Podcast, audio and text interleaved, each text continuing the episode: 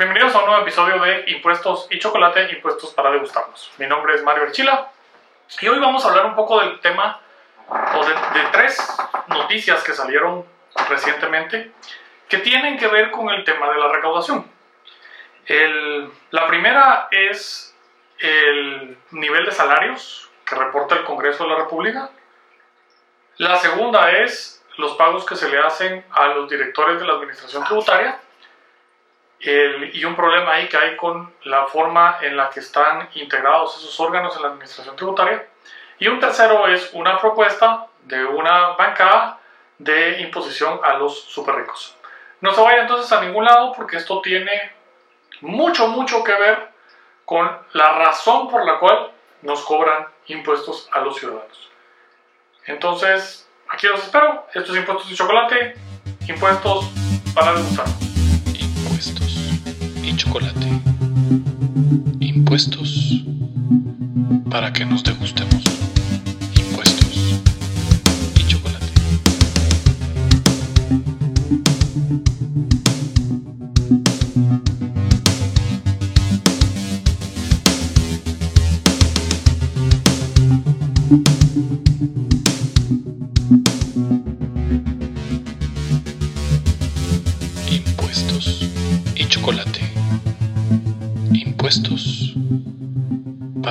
Degustemos. Pues bien, este 2021 surge y viene con varias, con varias noticias. Entonces, el- por aquí tengo la información que salió publicado de los salarios del Congreso. Entonces, imagínense esto. 76.365 quetzales mensuales gana el contador general del Congreso. El asistente de auditoría gana 49.000. El técnico de la bancada de la UCN, 53 mil. Un asistente profesional para una eh, diputada, la diputada Laura Alicia Franco Aguirre, llegó y tenía reportado 54.811.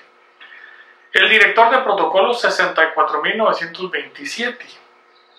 El supervisor de conserjes, 30.391 con 38. El encargado del parqueo, 24.107 con 91. Esto es para mencionar algunos de los salarios que tenemos en este país en el sector público. Eh, nuestro,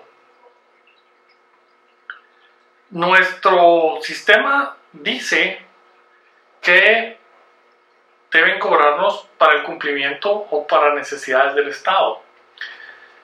Eh, el tener salarios fuera de mercado, sea, un encargado de, de- de un parqueo, no va a ganar 24 mil quetzales en el sector privado bajo ninguna circunstancia. Y debemos de preguntarnos si el encargado de parqueo es algo que a nosotros los ciudadanos nos debe, nos debe importar. No digamos que los diputados compren vehículos, tengan celulares o seguros de vida y demás con nuestros impuestos. Y así podemos ir buscando en cada uno de, los, de las dependencias del gobierno en qué se están usando nuestros recursos, porque recordemos, no es dinero público, el dinero público no existe. Lo que tenemos es dinero de los ciudadanos recaudado a través de impuestos. El gobierno no produce nada, el gobierno consume.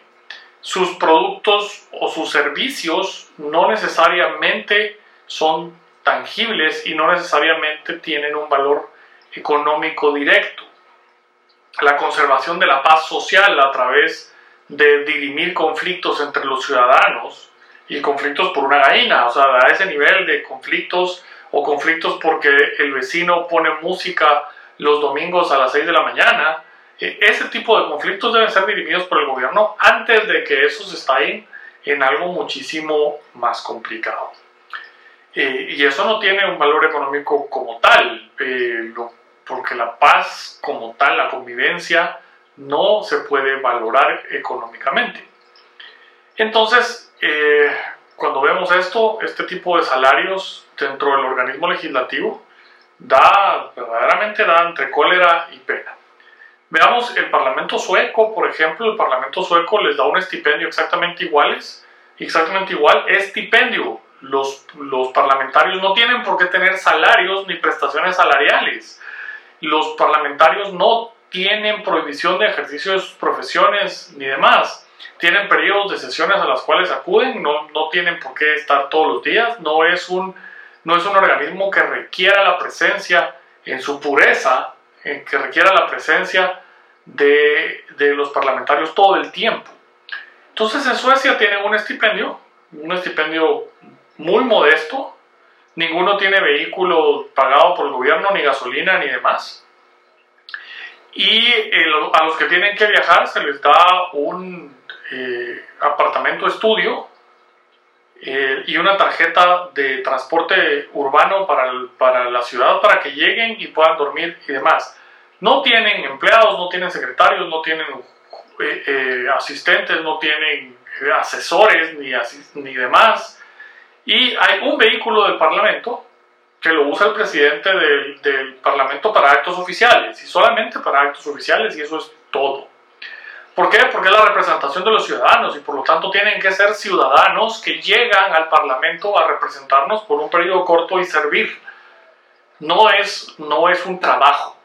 Entonces por ahí tenemos que empezar. Eh, es una reforma, hemos ha sido conflictiva cuando lo he puesto y lo he propuesto, pero creo que por ahí vamos a empezar no requerimos ese aparato y ese presupuesto. Y vaya, va, busque ahí dentro de las ejecuciones presupuestarias cuánto se gasta el organismo legislativo y se va a sorprender. Siguiente noticia importante que tenemos es que los directores de SAT ganaron un millón al año y que no se, no se alcanzó eh, no se alcanzó las metas. Entonces tienen un salario de 65.625 eh, quetzales. Eso es lo que devengaron. El, para el presidente del directorio, que es el ministro de Finanzas, 42.000 y para el superintendente 59.000.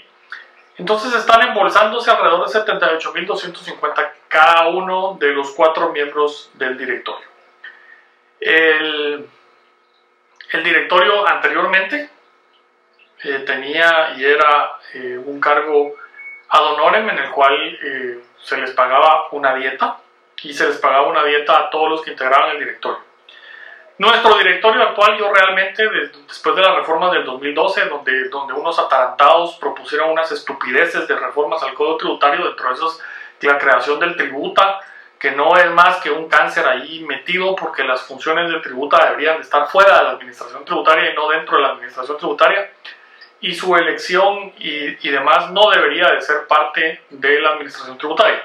Hay, hay varios modelos eh, para crear un tributa, pero el, o creábamos un tribunal de primera instancia de contencioso administrativo o manteníamos un recurso de alzada eh, como tal, que era la función que tenía el directorio. Ahora el directorio es pues, realmente es más adorno que otra cosa, eh, no tiene muchas, muchas funciones serias pero nos está costando muchísima, muchísima plata. yo diría que la Superintendencia de Administración Tributaria tiene un muy mal diseño. Eh, el diseño anterior era muchísimo mejor. Dentro de eso, del muy mal diseño, les diría que lo peor que tiene esa reforma del, del 2012 es establecerle como parámetro específico y objetivo de evaluación al superintendente el llegar a la meta de recaudación. Los parámetros de fijación de la meta de recaudación son políticos, no son técnicos, y entonces la fijación de la meta de recaudación bajo parámetros políticos al superintendente hace que se convierta en un incentivo perverso en lugar de ser una meta objetiva. Y esto le permite, y esta fue la razón por la cual los atarantados estos, eh, que todos saben quiénes son, propusieron es para poder eh, mantener a la administración tributaria descabezada lo más frecuente posible y permitirle al presidente que en cada cambio de gobierno colocar a un superintendente de administración tributaria a su antojo. Eh, salió por ahí también una noticia en la que el presidente Yamatei decía que Marco Livio no tenía que preocuparse porque eh, no lo iban a remover del cargo. La verdad es que eso es una payasada porque el, convenio actual no fue firmado por Marco Livio, él entró a mitad del periodo, con lo cual no se le puede evaluar por un convenio que no le afecta. A partir de, de ahora, 2021, sí le va a afectar, pero el directorio no, no iba a entrar a ese análisis. Entonces lo que dice el presidente realmente es una, una tremenda payasada. es, una, es una noticia sin fundamento. Si le aplicara el convenio no tiene opción. No se llegó a la meta de recaudación y lo que dice es que se le removerá porque no llegó a la meta de recaudación. No tiene opción, no es una facultad discrecional del directorio removerlo si no llega o no eh, a la meta. Lo tiene que remover, pues si está puesta la ley, nos guste o no nos guste. Entonces, eh, digamos, esta es una de las, de las eh, reformas desgraciadas que este centro de, de mal pensamiento ha propuesto desde hace muchísimo tiempo y como ahí tiene su, su banquita, su, su, banca, su bancada, su bancadita que le hace upa todas las cosas, andan ahí proponiendo reformas tributarias eh, absurdas y nefastas desde, desde su fundación, ahí por 2001, 2002, cuando se crearon. Eh, pues son tan descarados que hasta cuando han estado en el Ministerio de Finanzas Públicas le han echado la culpa a las leyes que ellos mismos proponen. O sea, háganme el favor en este país. Eh, después tenemos una noticia por ahí que dice, esto salió el 15 de enero, que los diputados buscan eliminar la fiscalización a los partidos políticos. O sea, qué lindos, ¿verdad? Miren, miren esto. Pero del otro lado, junto con esto, por ahí apareció en algún momento la propuesta, que en España, por cierto, y ahí les voy a dejar todos estos dibujitos eh, en, en, el blog impuestosychocolate.com, todas las noticias y las fotos de los titulares. Esta propuesta la hizo el Partido Comunista en España de crear un impuesto para los super ricos. Ese impuesto lo acaban de aprobar en, en Argentina y en España, pues eh, lo mejor del asunto es que también un alza de impuesto a las rentas de las personas físicas y los youtuberos, que muchos de los youtuberos más famosos del mundo son españoles, han corrido y se han eh, exiliado fiscalmente en Andorra porque Andorra tiene una tarifa fija del 10%. Y entonces, en lugar de aumentar la recaudación, porque eh, ya les cobraban 40-50% de los ingresos a estos youtuberos, con el alza que se propuso, los youtuberos agarraron sus cámaras y se movieron a Andorra, pues ya tienen suficiente dinero para ahorrarse no solo el 10% adicional que pretende el gobierno español, sino que ahorrarse 40% de lo que España ya les estaba recaudando. Entonces realmente hay que ser eh, eh, nulo de visión para entender que cuando se propone esto, entonces lo que se obtiene es una disminución completa de los ingresos tributarios, una escapada de capitales y, una baja en la rentabilidad del sector privado como país, porque el sector privado se eh, reduce. Y para subir el nivel de vida de, las personas requerimos inversión, requerimos capital que proviene del el ahorro por esas eh, ganancias que se obtienen. Entonces, ¿qué propuso la, la bancada que no florece? Propuso la contribución extraordinaria ante la crisis para que el 0.1% de los super ricos, que después cuando uno leía esa, esa cuestión, super rico es el que gana más de 60 mil quetzales al mes. Si eso es ser súper rico, déjenme atorarme de la risa y solo un pobre mental puede pensar que 60 mil quetzales al mes hace a alguien súper rico. Pero está bien. haga una contribución y aumentaba el impuesto a partir de ese, de ese momento para ese tipo de, de ingresos. Entonces, ¿para qué pagamos? El, la pregunta en este, en este momento es para qué pagamos. Pagamos realmente para necesidades del Estado. Y las necesidades del Estado derivan básicamente en, dos, en dos vías. los servicios que no pueden ser divididos, como la justicia y como la sanidad pública, esos no pueden ser divididos y aquellos servicios que son necesarios que el sector privado por alguna circunstancia de mercado, una circunstancia eh, logística, alguna circunstancia eh, aún de marco legal, no lo puede prestar por sí mismo. y en ese momento es justificable la acción gubernamental para sanearlo. Dentro de eso, pues, digamos, en sociedades más evolucionadas que la nuestra, pudiéramos tener algún tipo de cobertura por desempleo y demás. En una sociedad como la nuestra, yo creo que, vamos primero a los servicios que son indivisibles, que la justicia que incluye la seguridad ciudadana e incluye la justicia como tal y la sanidad y la o, salubridad pública. Eh, fuera de eso, eh, es muy cuestionable que un país con los niveles de subdesarrollo que tenemos nosotros y con un aparato gubernamental eh, que se hace agua eh, y, más con esos niveles de, salarios, como pueden ver, o sea, un contador general ganando casi 80 mil quetzales al mes y un encargado de parqueo ganando casi 25 mil quetzales al mes, es realmente, y en el organismo legislativo, es realmente imposible justificar el, el aumento de la carga tributaria.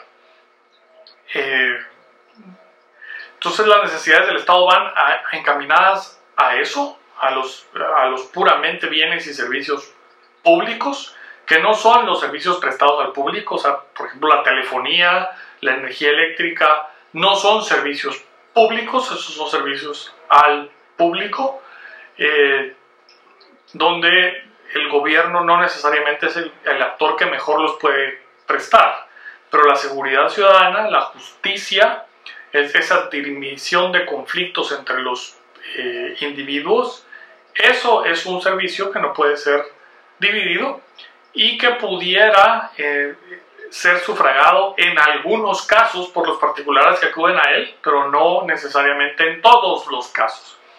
Y eh, como estos, también el que haya seguridad ciudadana, el que haya justicia y el que haya salubridad pública nos beneficia a todos, aunque de nuevo no te podemos monetizar eh, el beneficio individual que recibimos cada uno, si en este país cada vez que hay un conflicto por un contrato, alguien que eh, en una tienda de barrio le dieron fiado y luego no quiere pagar, eh, en lugar de recurrir el tendero a mandarle un par de mareros a que le cobre, ¿qué sucede? Eh, o la siguiente vez que llegue agarrarlo a palazos o es más eh, en una reunión de barrio con un par de tragos encima le va a cobrar, se sube de tono y le pega un suplomazo, en lugar de recurrir a eso, que podamos tener eh, tribunales de paz a ese nivel suficientes para dirimir un conflicto en, en 30, 40 minutos de audiencia, es innegable el beneficio público que eso va a dar y la cantidad de, de, eh, paz que eso genera en la sociedad. Eh, entonces esas son las necesidades del Estado como tal, para eso estamos llamados a contribuir al, al gasto público y es eh, importante que vayamos analizando estos pequeños detalles, esas noticias que van saliendo, que van formando la, la, opinión pública o a veces deformando la opinión pública. Entonces, espero sea ilustrativo este episodio, que, que no vamos a un tema concreto de alguna ley tributaria, pero que ayude. le doy gracias a los Patreon. Saben que en Patreon, patreon.com diagonal impuestos y chocolate, pueden encontrar varias horas de seminario. El, ahorita estamos ya por subir eh, horas de seminario, ocho horas de seminario sobre cómo defenderse ante requerimientos de SAT sin caer en violación de leyes y demás. Por lo que los invito a que vayan a Patreon, patreon.com diagonal impuestos y chocolate.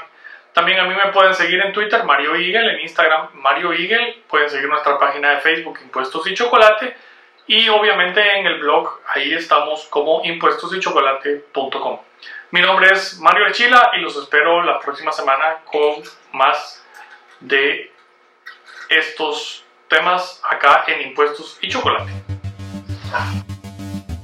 Impuestos y chocolate.